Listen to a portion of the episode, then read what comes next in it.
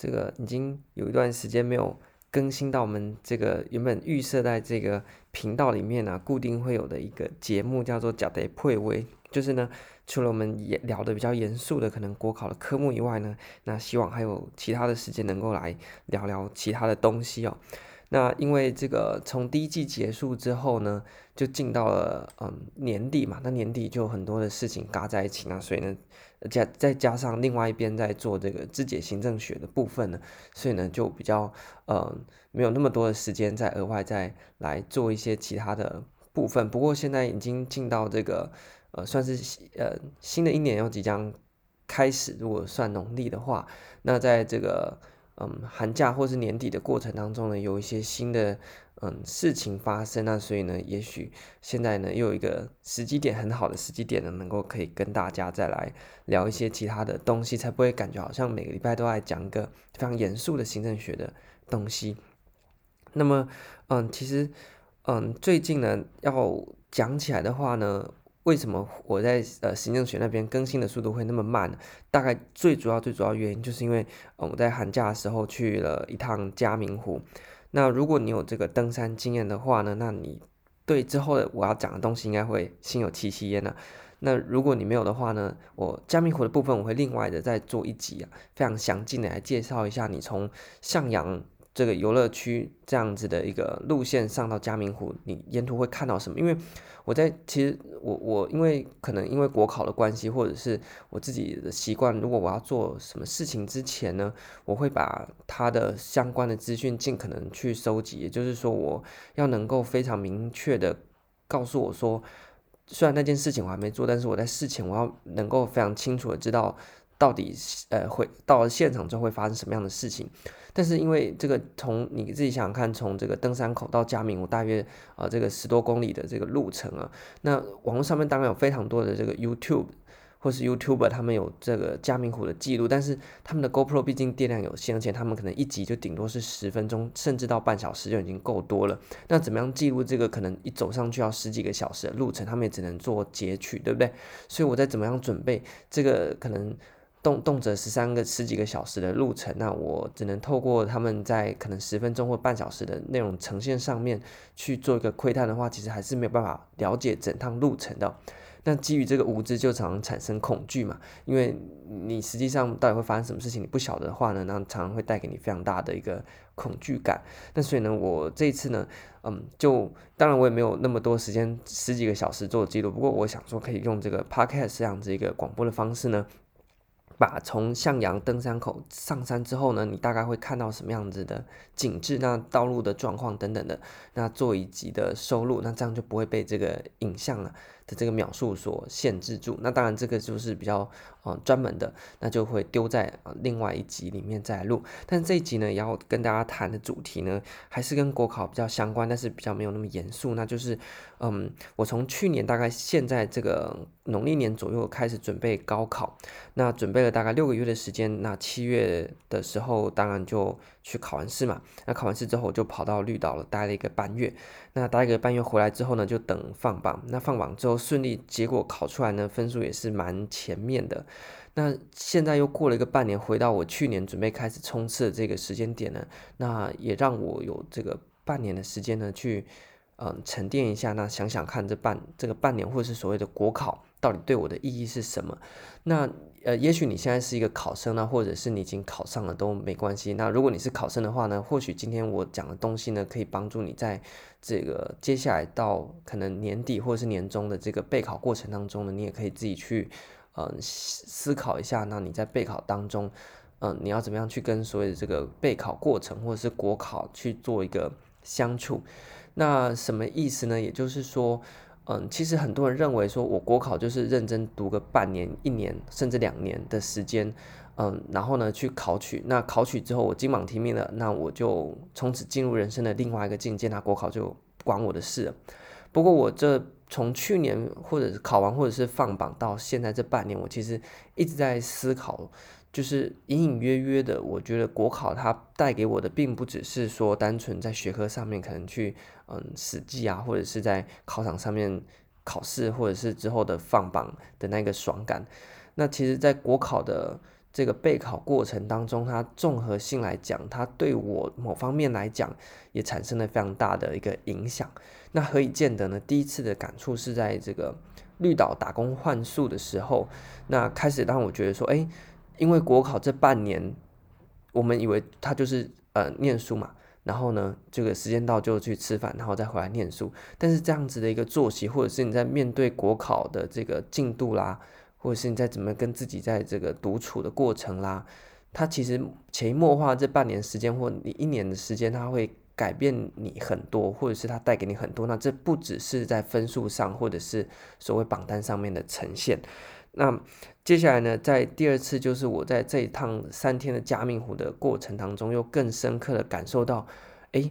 我因为在这个不这个登山的过程，其实讲起来除了这个风景非常优美之外呢，你看个十分钟之后，你就开始可能会有点腻了。那更多的时候都是你要跟自己的相处，那你听着自己的脚步声，那你一停下来呢，就是万籁俱寂，大音希声这样子的一个情境。所以在这十几个小时或者是三天的时间，你有非常大量的时间跟自己相处在一起的时候，你会开始去回顾说。为什么我会走到今天这样子一个地方？那还有我在每一个当下，我的心境到底是什么？你会开始有那个时间空间去关照自己目前的状况。那你在这样的过程当中，我开始发现说，其实国考这半年的准备，对我的整个呃，不管是态度啦，或者是行为等等，都有一个潜移默化的效果。那我最近慢慢梳理之后呢，就希望能够嗯，来跟大家做一个分享。那也是，如果你还是在考试当中的这个考生的话呢，你也可以享受一下。当然讲享受好像有点残酷，但是的确是，嗯，国考的备考过程，你如果用心的去做准备的话，它的确除了在分数上之外，还能够在你的人格或者是你的态度上，诶，会给你一些意想不到的呃影响。那怎么讲呢？嗯，其实。嗯，大部分人觉得国考就是非常枯燥的、非常呆板的事情嘛，对不对？那但是呢，我我就举几个例子，这集就很轻松的举几个例子，那来分享一下。第一个呢，就是你在国考当中，你是嗯要学会去做如何苦中作乐，因为国考其实就是一个消耗战，对不对？所以我前面才一直提到说，既然都是一场消耗战，那你为什么不把它打成闪电战，就是花半年或是一年的时间，快速的。去做准备，不要拖到超过一年的时间。那不管是一年半年，终究还是有那个时间在嘛。半年也是很久啊。那所以在这个过程当中，第一个你要去学习什么叫做孤独，因为你在像我在准备考试的时候，我同学他可能都在做各自的事情。那变成说只有你在备考的时候呢，所谓国考的这个甘苦啊，只有你自己知道。所以你要学习在这个非常孤独的状况之下去做一件你。必须要去做的事情，而且还必须有成绩这样子的一个压力。那在这样子一个孤独的过程当中，我们就会学习如何去苦中作乐。所以你现在可以看到，呃，包括在这做这个行政学节目的时候，有一些无聊的笑话。那当然可能大家觉得很无聊，不过这都是苦中作乐想出来的。反正这个书就是要念的嘛，那你怎么不把它弄得快乐一点呢？对不对？然后有时候你边读边。边这个胡胡思乱想的时候，就会想出一些很有趣的，对不对？像是这个乌佐威尔逊啊，这个乌佐哥，对不对？或者是这个嗯，从传统公共行政进到这个新公共行政，然后呢，这个对传统公共行政挖斗金不会送，对不对？哎，他刚好就叫挖斗，哎，那就挖斗金不会送，所以他就提出了这个组队入后室，就是被绕狼嘎穷里，OK，这样子的一个想法。反正呢，就是有分数嘛，那你就无聊念书念一念，就看到这些嗯。很冷的笑话了，就是你自己想出来的东西。那所以这是苦中作乐的一个技巧，让你在这个枯燥当中，因为那样子的压力、那样子的环境，让你去嗯寻找这些枯燥当中的一点乐趣。那你会发现说，其实所谓枯不枯燥，或者是有没有乐趣，都是取决于你自己啊。你要把它念得非常痛苦，你要念得这样卧薪尝胆，那也可以。那你要这个换个想法，那把一些无聊的东西去拼凑出好像一点乐趣，诶，这样子也是你自己啊，都是由你自己出发，所以没有说一定是非常无聊才对，或者是一定要非常有趣才对。那所以这是第一个，这在这半年当中培养我的一个如何跟自己独处，如何这个享受你的这个孤独的这个过程。那在这样的压力之下，如何去苦中作乐？那所以像是我在呃绿岛打工换宿的时候啊。嗯，很多人其实觉得打工换宿就是要去玩，但是因为我自己的预设我只是为了逃离整个台北的这个环境，所以我去那边，所以那边一切对我来讲我都非常珍惜，我并没有想要去玩。很多人都觉得他换宿就是要去玩，那导致他在这个工作上跟他这个就是他跟这个雇主的这个工作的合作上面，跟他自己想要去玩的这样一件事情产生冲突，那导致双方的不愉快。那但是因为我的心情就是，你不要让我待在台北，我什么都好，我也没有想去玩。你让我做什么，只要不是国考的，不是学术的，我都非常的乐意。那所以呢，我在。岛上所有事情对我来讲都是非常新鲜、非常珍惜的。那像我的工作就是每天开车去码头帮客人载行李，对不对？然后去接人，然后帮他们租租机车，还有像是这个我们民宿里面的这些伙食啊，都是从这个码头运进来。那我每天就开车去载。那这个因为船班，我这个如果你有听前几集在绿岛的这个分享的话，船班并不一定是那么的准时，所以有时候你开车，嗯，你你有码头那时候还旺季的时候，那个停车位有一位难求嘛。那所以为求起见，反正我的工作就是去码头这个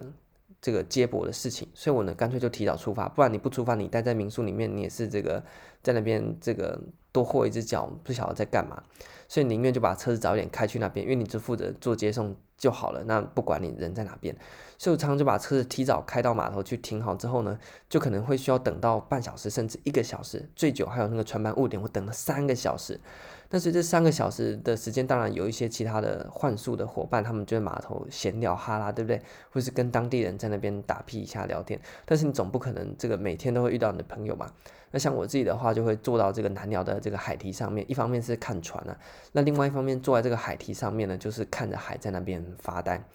那所以呢，你就觉得说，你听我的工作内容就是每天开车回来搬货，然后载客送行李，好像很无聊，对不对？所以要是一般人的话，我真的觉得你都是没有很大热情的话，你一定会做不下去。但是我其实每天这个车子回到民宿之后，每这个都不自觉露出一个非常。非常爽快的微笑。后来想想，怎么会我是有什么这个有什么病吗？为什么每次回去累得要死，然后全身这样子流满身大汗，然后脏兮兮的，然后一进到那个民宿里面之后呢，就是下意识的会露出一个呃非常爽快的微笑。嗯，其实就是在这个国考当中，默默的培养我们去重复的做一件事情。你要去有这个耐心，每天做同样的事情。那这是第一个。那同样的事情当中，你要怎么样在这个孤独当中去跟自己自处？像说每天车子开出去就是只有我一个人嘛。那在这个码头上面坐着看海，或者是你要去跟别人聊天，或者是你要静静的观察别人。像我很喜欢静静的观察这个码头的动态。那这都是一个自己跟自己独处的过程。那你如果没办法静下心来，你会觉得那个实在是浪费你的时间到一个极致，因为完全没有事情就坐在那边了。那要讲发呆也是不简单的。所以这个国考的过程当中，第一个他让我去学习到，当我只有跟自己在一起的时候，那我要怎么样跟自己相处？那很多人觉得跟自己相处很简单，但是你自己想想看，你只要跟自己独处超过一个小时，有时候会感觉非常别扭，或者是甚至非常的呃不舒服的。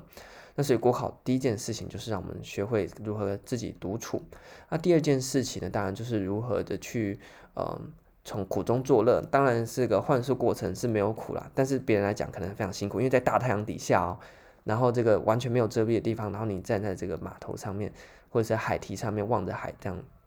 也是非常辛苦的啦。那所以呢，你可能就会从中去发掘一些有趣的事情嘛，像是我们每天看船，对不对？那看到后来，我诶，我真的是有办法说，就远远的瞄过去，知道那个船的那个点点在哪边，我就知道它大概还要开多久才会进港哦。然后呢，一看到那个船的开法，就知道啊，这是哪一台哪哪一台船的船长就是这样开船的啊，或者是呢，看这个天空的这个云的变化，有时候非常有趣，有时候它真的一连串像一条云之廊道，你知道吗？从这个山后面慢慢延伸，一路到台湾岛，然后就外面都是晴空万里，那只有那一条云的，好像天空一条步道。如果大家有去过什么信义的这个。这个信义区的话，不是有那个嗯天空的那个步道嘛，对不对？就真的云就串起来非常有趣，或者是你看海的这个浪况啊，你就有看出一点心得，说哎，这个今天这个浪况可能是嗯这个海上的搭船的舒适度啊，或者是最近的天气的变化等等的。那所以在这个非常枯燥的过程当中，你会去自己去找一点乐趣来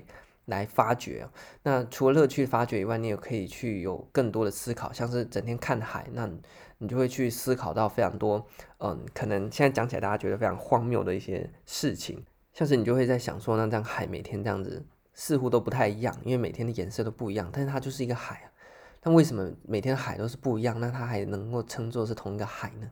那就让人去想到说，所谓的表象和这个本质之间的这个辩论啊。那当然可能我自己这个自作多情，或者是我这个哲学系这个呃这个学了一半就出走这样子一个没有好的底子，才会有这些胡胡思乱想。不过总而言之，在国考的过程当中呢，你在跟这个科目啊苦中作乐的时候呢，也影响到你后来在这面对这种枯燥日习呃，或者是这个日日复一日、年复一年这样子的一个。呆板的生活当中呢，你也办法去，呃，苦中作乐，或者找出一些乐趣。那这就是这些小小乐趣呢，来支撑你在这个每天固定的、非常呆板的这样子的一个呃活动当中了。那这是其中一个。那所以呢，我想要分享的就是说，其实在这个准备国考当中，你要在那个高压的过程当中，在这种。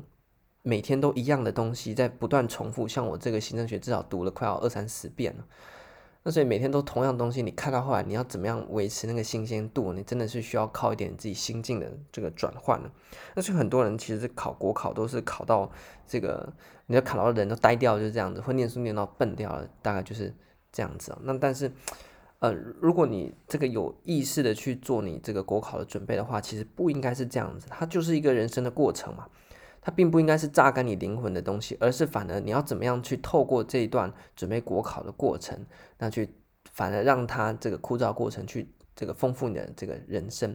那会有这样子的一个想法，也是在最近我爬了三天的嘉明湖。那我们的组员组成还非常意外，因为我是报这个商业团。那我报的是这个台湾三六八的这个团，所以如果大家有这个国考完啊，或者是你在国考当中想要抽空一两天去登山，哎，非常推荐去找这个台湾三六八，他们这个团队非常的专业，那整个领队带队的这个流程也非常的顺畅，非常推荐的。所以像我们这种登山新手去参加这种商业团，那就是非常的安心哦。顺便帮他们工商一下，但是我没有这个拿任何的好处，我只是当然有拿好处啊，就是我参加了他们的团，然后获得一个非常好的经验，所以这边跟大家分享。那但是这个上山过程，你领队把你顾得再好，就是确保你安全的上山，安全的下山。但是在这个行走过程当中，动辄十几个小时的山路哦，还不是平路，是山路哦。那有时候陡上，你要手脚并用，那在这个两三千米的这样子一个海拔上面，这个呼吸有时候都非常的急促。那所以呢，你还是有非常多的时间，你是要自己跟自己去相处的。那。去维持自己身心跟这个环境的平衡，一方面呢，能够让你继续走下去；二方面呢，能够让你去真正体会到所谓的这个山林的这个想要带给你这些感动啊，或者是这些景色。那所以呢，在这个呃三天嘉明湖的过程当中，我更加的去发觉到说，哎，我某某些部分呢，这个国考过程当中的一所培养出来的一些态度，或者是一些潜意识的这些等等的，其实。对一个人还是影响蛮大的。那因为嗯，像是在这个登山的过程当中，我们那一队的组成大概，诶，其实我算是最年轻的，算是二十出头岁的这样子一个。那其他人大概就是大概三十岁、四十岁，还有这个六十岁左右的这些大哥大姐。那体力先不论啊，就是单就这个走路来讲，因为体力像我自己背十公斤嘛，那那些大哥大姐他们有的背到二十公斤的，真的当然这个。差异就非常大，不过我觉得整体走下来，我的这个原本我以为我会跟不上他们，因为他们都是有专业的这些，呃，或者是有非常经验的白月经验。那像是我这个是完全没有经验的白月初初登者，我只有平常在做体能训练，但是我对这个高山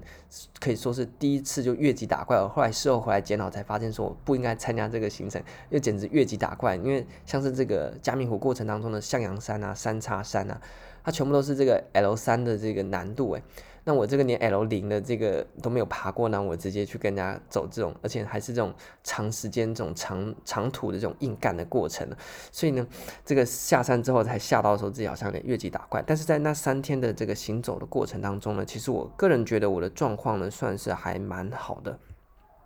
那么所谓的状况好呢，有两个方面。在登山的过程当中，第一个当然是你的体能要顾得非常好。那体能的部分，因为我平常就有在为了这次登山，我就有在做运动嘛，加上我自己很清楚知道我是一个菜鸟啊，就是完全没有经验，所以我更加的谨慎，要做好自己体能上面的训练。那但是呢，其实，在登山过程当中，你的体能是一回事，但是你的精神，我认为是精神才是整个登山过程当中的一个核心。你的精神一疲乏了，你体能再好，你这个人就是垮掉。那所以很多走那种陡上，为什么会有人走到哭的，就是走到精神。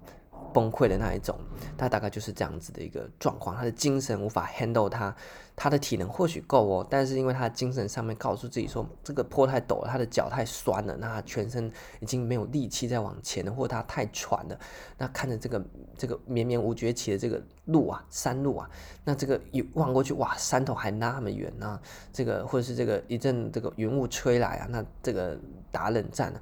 就把这个意志都整个吹沉了。那吹沉了之后呢，当然他的体能再好也都没有用。那随着这个登山过程当中，这个意志我就发现说，要怎么样去，像是很多很陡的坡，对不对？那么走五步，当然三千公尺上面走五步就要喘个一分钟才有办法再继续往前走。那嗯，很多人就是走到哭啊，或者是走到就开始 complain 啊。但是呢，我们我自己觉得啦，我就有那个意志力，说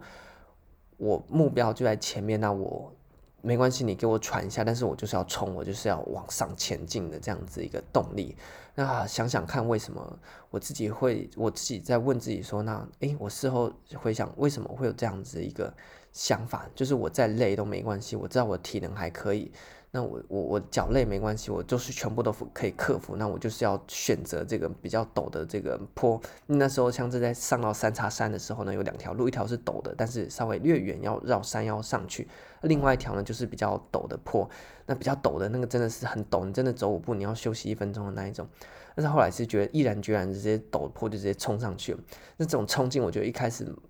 的那个。下意识做出的决定，可能也是第一个，可能是年轻人冲动嘛。第二个可能是在这个国考过程当中，那因为在国考的时候，我就有一个意识，就讲说，嗯。你只要给我时间，我绝对把那个东西干好给你看了。什么意思呢？像是行政学或者是什么行政法、公共管理、公共政策，还是什么民行总这种科目，我觉得你就是一我我觉得啦，你就是就是这些东西而已嘛。那你考试的题目就这些嘛。那今天我没有什么，我没有时间而已，我会没有精神，会没有体力吗？所以你只要给我足够的时间，我绝对把这个科目熟透到。你会吓到的这个地步，那我就硬干给你看，看到时候你时间给我之后呢，我能够把这个科目玩弄到什么程度？别人是在准备考试，我已经到后来是变态到说我在玩弄这个科目，我可以把所有概念串起来，看到题目我告诉你说这个概念考什么之外呢，我还能够针对这个题目的概念去延伸出其他概念，就变成我在玩弄这个考科，那就是你要给我时间，我就办法融会贯通。那就是这种这种这种倔强，或者是这种这种嗯白目的这种心情哦。那我觉得某种程度上，在国考之后呢，也继续带给到我平常的这个过程。所以在登山的过程当中，有好走的路就不走，就硬要给他走难的。那你在过程当中，你当然会面临到很多路途的给你的挑战，像是陡坡啦、很陡的上坡啦，啊，或者是这个嗯长慢慢的长路，你根本就看不到尽头这种路啊。那一般的人，他可能走到后来，因为身体的一些疲乏，那他就导致他这个内心感到非常的呃困顿，或者是觉得这个走不下去。但是我就觉得莫莫莫名之中，就是有一股那个往前走的那种心理的那种推力，一直在推自己说没关系，你现在很享受你当下那种身体的疲惫，你很享受你当下那种嗯喘吁吁，然后你。感受到你心跳非常快速，这样砰砰砰砰的这样子的一个身体的反应，那你，呃，其他人可能就觉得他已经受不了，但是我们会越越来越去享受，那非常兴奋在那样子的一个压力底下，那去去继续的前进。所以呢，其实我觉得我体能其实应该是没有他们那些大哥大姐的好，但是我觉得我自己啦，嗯，或许比较可以拿出来讲的是我自己在我的心理或是我的意志，我的这个。嗯，压力建设上面呢是还是算是不错的啦。那这个过程呢，当然就是国考所带给我的一个意想不到的嗯好处。因为你自己想看，国考跟登山不是一样嘛？你想，我后来想起来，我还是觉得这个登山难多了，国考简单多了。因为登山，你知道，长时间你是一个心灵的、身体的这个疲乏，那两者交织，那还有在高山你要应付这个你。陌生的环境，在国考过程当中呢，你其实也差不多啊。你要面对那个高压，你心里的压力尤其大。那你的体能上面你没办法续航，有人读到后来身体坏掉的啦，这个生一些怪病的也有啦，对不对？那或者是这个 你永远都读不到尽头，每天重复的这样子的读，就像我们在山里面就是一直走路，一直走路，一直走路。那你如果没办法处理好的话，你在国考上面就没办法有个好的表现。所以那些能够经过国考然后顺利考取的，我觉得他们在精神上或者是他们的这个人格上，某种程度都会有一种提升。那所以，嗯，简单的讲到这边，大概就是我认为说整个国考过程，嗯，结束之后，虽然我可能对一些科目久了没碰，就慢慢忘记了。那或是我在解题技巧上面没碰了，就不会那么的呃娴熟，就开始生疏。但是在这个国考半年的时间，它带给我个人在这个精神上面的呃，在未来面对这种日复一日的这种例行公事啦，或者是在面对这种需要跟自己独处的啦，或者是在面对这种高压的环境啊，或者在面对这个身体和这个精神极度疲乏的状态之下，我们还能够。嗯，继续的去坚持住，然后呢，非常清楚的知道你的目标在哪边。因为我们在准备国考的过程当中，就是你知道决战点就是七月的某某两天、某三天，那。你在这半年每一天这个无聊的生活的总目标，就是为了走走走走到七月考试的那两天或那三天，那完成的考试，那出了考场一切解脱。我们在山里面也是这样，因为我很明显的知道我的目标就是向阳山山顶，我的目标就是三叉山的山顶，那我的这个目标就是嘉明湖，所以在路途过程当中真的是走到有够无聊，嗯，就是风景真的看十分钟就看腻了嘛，那你。这时候，如果你有国考的这个。带给我的经验就是，我第一个我办法跟自己独处，第二个这个每一步这个同样重复的动作，我有办法一直做，第三个我有办法苦中作乐，我能够这个行到水穷处，坐看云起时，在山里面真的是要这样。所以你看那个路标，哎，剩下这个五 K，啊剩下两 K，剩下一 K，啊，怎么还那么远？你国考的时候也是啊，剩下五个月，剩下三个月，剩下两个月啊，很近了，很近了。但是呢，你每天都会觉得度日如年这样子一个感觉。所以在登山里面跟国考其实某种程度上面还是蛮像的，尤其在这个精神上。面对你的这个考验，还有在精神上面需要去克服的这样子的一个面向，都非常的相近。所以总总体来讲，这次的这个登山，或者是我在之前打工换宿的过程，很多人真的是做到不爽，或者是爬山爬到哭啊，爬到下山之后就一直哀啊，就说不要再上山，不要再上山。但是我发现，呃，我我的这个国考带给我在这个精神上面的这样子一个磨练呢，真的是对我们在面对。不管是当然不止登山，或者是呃打工换宿啊，只是说因为它是一个比较指标性的事情，能够更加凸显你在这个精神上面的这样子的一个人格的特质。而且在日常生活也是，你会有一种不一样的视野来去看待你日常的生活。所以这就是国考带给我意外的这样子一个收获。那如果你是正在准备考试的考生呢，我也希望说你能够去换个角度来看待你正在。经历的这样子一个备考过程，你要尽可能的让这个备考过程，并不只带给你在考试的这个分数，而是能够利用这个过程来装点你自己的这个人生啊，或者是装点你自己的这个意志，真的是如此，那才不会，因为你国考完之后那些学科你绝对会忘记的啦。但是这半年就白白。走过了吗？不会，因为我原本以为我半年准备国考完之后，那半年对我来讲就是空白的人生。但是其实这半年滋养我非常多，不管在意志啊，或者精神上面很多的这样子一个人格的训练，那都是呢，在国考之后呢，这半年并不至于说到完全空白的，而是对我影响反很大的。那所以，如果你是正在准备考生呢，我建议你的做法呢，就是第一个，你要很有意识的知道自己在准备的过程是处于什么样的身心状态，不管你是疲累了啦，或者是你很兴奋都没关系，你就是要觉察，因为你透过自己对自己感觉的这样子一个觉察或者是感受，那有。助于帮助你更加的理解自己，那理解自己当下的情绪、当下身体的反应等等的，那透过这样子的理解，能够呃有助于你在后续遇到类似的感感觉或者是问题的时候呢，可以更有技技巧性的去呃化解，或者是嗯、把每一次你自己对自己的一些困惑啊，那变成你之后。就类似踩楼梯的概念啊，你踩着你每一次的经验啊，你才能够累积，而不是说你每次又要再重复遇到同样的问题，那就重复的陷入这样子一个困顿。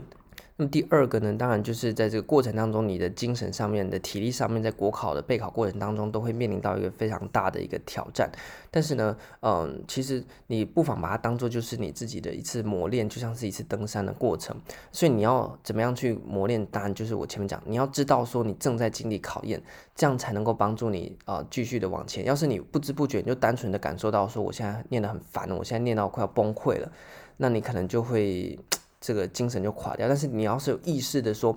就像是在登山过程当中，我很明显的知道我现在几 K 的位置，我距离目标还有几 K，我现在走出的每一步，我现在脚上每一步的疼痛，都是因为我正在接近我的目标，我正在这个。往我的这个终点前进，那所以每一步的这个疼痛它就变得有意义了。那肩这个肩膀背重物的这个这个肩膀的酸痛就变得有意义了。还有你每一步枯燥的就会变得有意义了，因为他们都是为了让我更加接近我的目标。所以你如果只看当下那一步踩出去，哎呀，脚酸的要死啊，爬上去一个大的坎踩上去痛的要死，那它是非常没意义，而且对你来讲非常负面的。但是你要是想说你的目标还剩下几 K，那你这一步踩上去这个痛是因为你更。离你的目标更进一步了，你要不要忍忍下来嘛？对不对？那真的不能忍，你也要学习把它忍下来。所以在国考里面也是这样子啊，你真的是读到一个烦到不行的地步了，当下觉得这个真的是太荒谬了，真的是太无趣了，或者是太没有意义了。但是你要想到，你多念了这一步，就是更加接近你上榜的这样子的一个总目标。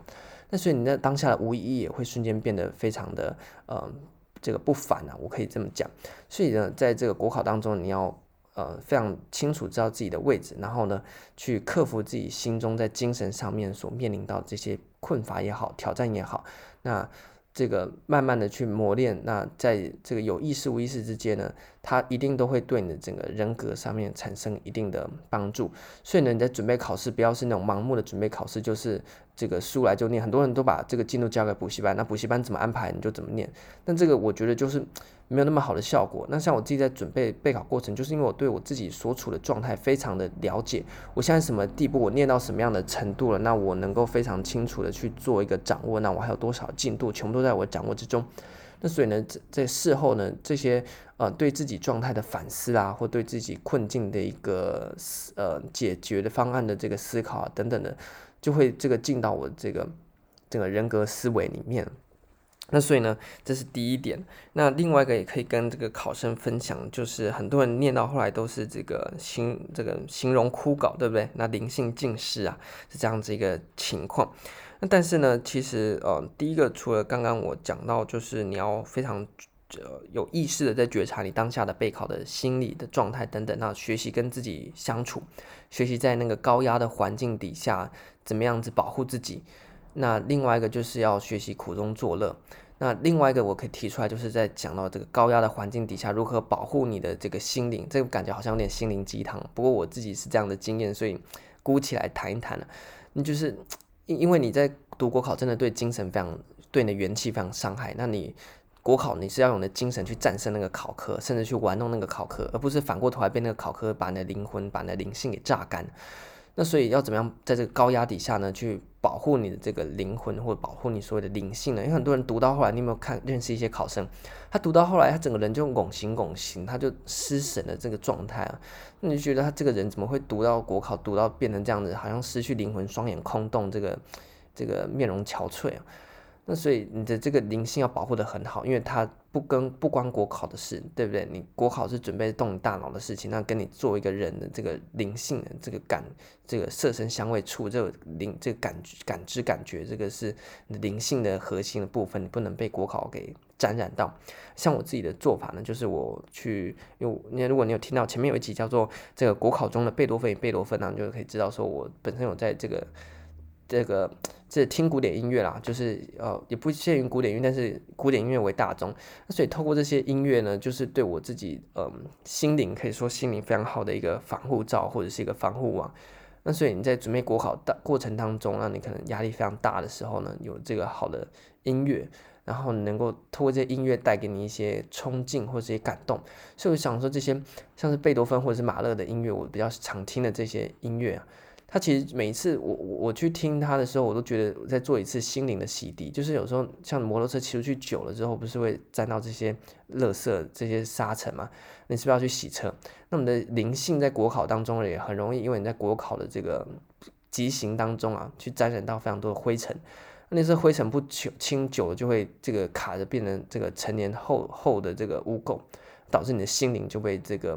僵化了，那就没有这个心灵灵性的这样子一个。呃，发挥啊，所以对音乐对我来讲，就是把我这个灵魂啊重新再洗刷一遍。那像是很多这个音乐会，那票都学生票都很便宜。那所以音乐会来对我来讲，就像是这个在国考路上一路一路都有这个呃，类似我们在登山不是有山屋嘛，对不对？山屋就是晚上给你遮风避雨的地方。所以我们在规划登山路线，很多都会安排说要到这个山屋当做是一个。这终终止点，那晚上能够在山屋里面呢，至少这个遮风避雨嘛。那所以这个一路上面我们有很多这种山屋的概念，或者是所谓救生舱的概念。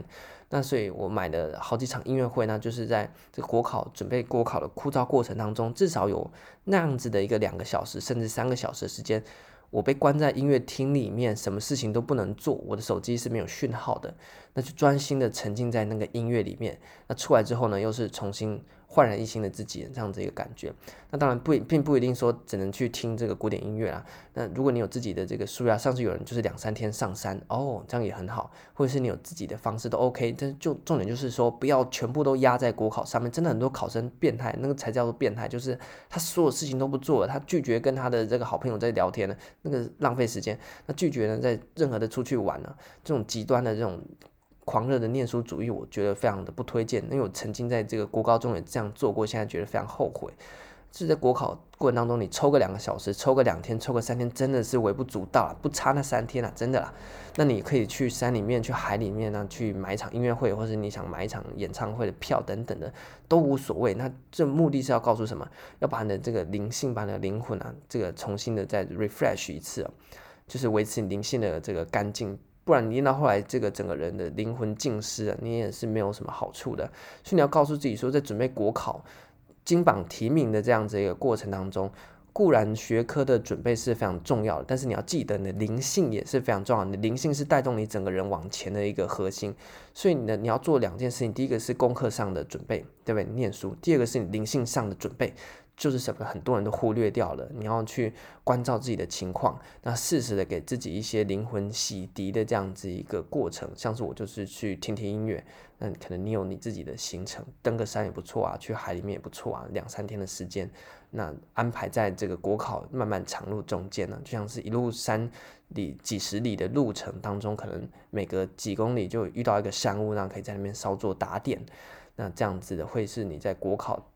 那到达这个目的地非常重要的。那简单的再帮大家顺一次那个逻辑，就是今天你要到达你的这个目的地，可能这个山顶距离你有十几公里。那你要怎么到达山顶呢？第一个你要每天一步一步的走，对不对？废话，你要走才会前进嘛。这就是你在国考的时候每天要读那些书。那每每一步每一步都一样啊，就是不断的踏步踏步踏步。那就像国考每天要重复的，像我行政学念了二三十遍，对不对？哦，那这样非常的枯燥。你要怎么样在那样子枯燥当中苦中作乐，这是一个技巧。那另外一方面呢，我们这个安排登山路线，有时候会找这个有山雾的部分呢稍作休息。那这个山雾的部分呢，我就可以比喻成在国考过程当中啊，呃，你要安排一些额外的时间，像是我安排每个可能一个月两三次去听场音乐会啊，两三百块票，反正很便宜。那或者是呢，嗯，去这个山里面走个两三天啊，啊，或者是去海边啊等等的。不差这两三天的时间，真的就像你在山屋里面不会，因为就算你是单工好，你在山屋也是要稍作休息嘛，对不对？所以呢，真的不缺这些时间呢，这这都是为了你达成总目标的一个必须付出的东西哦。那接下来呢，就是在这个呃每一步的这个枯燥过程当中，你要明确告诉自己说，我现在身处于什么样的状态。那我每一步这个看似无意义的，但是放在整个脉络底下，都是为了更加接近我的目标。那意义呢？由此而生嘛，所以我那时候下山的时候，真的走到膝盖痛到要死，那觉得说，哎，没想到登山就是这样子，那我可能下次呢，原本还这个安排后续好几座这个想要去挑战的这个目标啊，但是那时候下山走得太痛苦了，真的就觉得说，哎呀，算了，这次有这个有爬过就好了。结果隔天两三天之后，我又开始认真 想说要去下一趟了。所以大概就是这样子，你有办法在这个精神上的体能上双重的去做一个调和和搭配的话呢，才是对你整个人，不管你在国考或者是做一些其他的事情，非常重要的一个。嗯，技巧或者是一个重要的目标，嗯，所以呢，嗯，不管是我在后来在绿岛的，或者是我在自己写论文啊，或者是我这几天上嘉明湖啊，其实凡走过都必留下痕迹啊，因为国考的印记就在这个过程当中隐隐约约啊，变成我们在生活中面临到一些困境，或者是面临到一些事情的一些养分。所以如果如果没有这个国考备考的过程，或许我也没有办法这么的呃坚持，或者是在。领这个精神上有这么样大的一个靠山，所以这边也跟大家勉励，其实国考不只带给你这个考取，它带给你痛苦，但是在你呃痛苦过后呢，它还是会在你的人生里面留下一点呃印记的啦。那要怎么样子确保你能够留下印记呢？就是你要非常有意识的去做你啊、在国考过程当中每一个时期的。呃，感知自我的觉察，那把你的这个灵性呢维持干净啊，开启，那这样子的话呢，才能够啊，确实的能够使这个国考过了之后呢，不止带给你的是分数，那或是遗忘掉的那些学科，而是在你整个人的灵魂啊、你的视野、你的精神上面都有一个不同的层次的一个提升，所以这是我想跟大家分享我这半年来，嗯，不管在绿岛打工换宿。或者是回台湾之后，在论文撰写，或者是我可能有接一些打工的工作，或者是这三天我上了嘉明湖，隐隐约约的发现说，国考其实并不只是国考，那它整体带给我的一些额外的感受。那如果你是已经考过了考生呢，那我想你应该多多少少心有戚戚，觉得这个国考对你这个精神上面的这个锻炼啊。这个感受呢，不晓得大家有什么样的感触。而如果你是还正在准备考试的考生呢，那也是跟大家做一个呃经验的分享。那也希望大家能够在这半年或者是一年的备考过程当中呢，不断的去磨练自己的精神，那顾好自己的体力之外呢，也能够保持这个灵魂或者是灵性上面的一个干净，一个呃清洁。让在国考之后呢，能够把不好东西甩掉，那带着你那一颗受过训练的灵魂，受过训练的这个灵性呢，继续的来去面对到你国考，因为人生不会是停在国考那一点吧，对不对？你后面还有各式各样的挑战等着你，国考真的是微不足道。那带着你这样经过国考磨练的一个心呢，那不至于说你浪费这半年啊，然后这个完全考完试之后就完全没有意义了。那这个都是嗯，我觉得非常重要的，这边也提出来跟大家做一个勉励的。那最后呢，就是祝大家新年快乐，那今年都能够顺利的上榜，那能够去享受，真的是讲享受，反正既然都要经历了嘛，你就把它当做是一个享受啊，享受你这个准备国考过程当中的呃种种，那它都一定会化作你国考之后的，不管在精神上或人格上的一个养分，那所以你不要太呃局限的认为国考就是一个考完了就一切都没意义的事情。那这集呢，大概到这边。那具体来讲，加明湖的这个游记呢，我现在准备把它写成文字啊。不过呢，之后呢，会另外先录成一集 podcast 来跟大家分享。如果你有兴趣，哦、听完了之后想要去，也想到山里面走一走的话呢，那加明湖这条路线它到底是什么样的状况？哦，那这个呢？嗯，趁我还记忆犹新的时候呢，会用一集 podcast 来做一个记录。那也非常鼓励大家，因为现在疫情的关系，大家都往山、往海里面走。那还是提醒大家说，当然一方面我们非常鼓励，但同时也认为说应该要做好充足的功课。那像这这次就把所有的登山影片看完之后呢，我才会惊觉到说，其实嗯，再怎么样完整的记录，还是没办法把这个路程全部的十几个小时全貌记下来，对不对？那所以才会想说，那。嗯，如何用这个更加具体的方式，让之后也想去这条路线的人能够清清楚的知道你会遇到什么样的事情？那你都清楚了之后呢，你就不用害怕。就像国考为什么会担心，就是因为我们还没准备好嘛。那你把所有科目都准备好了之后呢，他会考什么我都知道，那我还需要怕吗？我们的恐惧往往都是来自于无知啊，并不是真的该恐惧的。那所以呢，国考亦然，那爬登山亦然，请大家做好准备。那再上山下海，或者是进到我们的考场，嗯，这一集呢就讲到这边，那还是嗯，希望在新的一年大家都能够顺利的完成的目标。那我们就下一集再继续相见。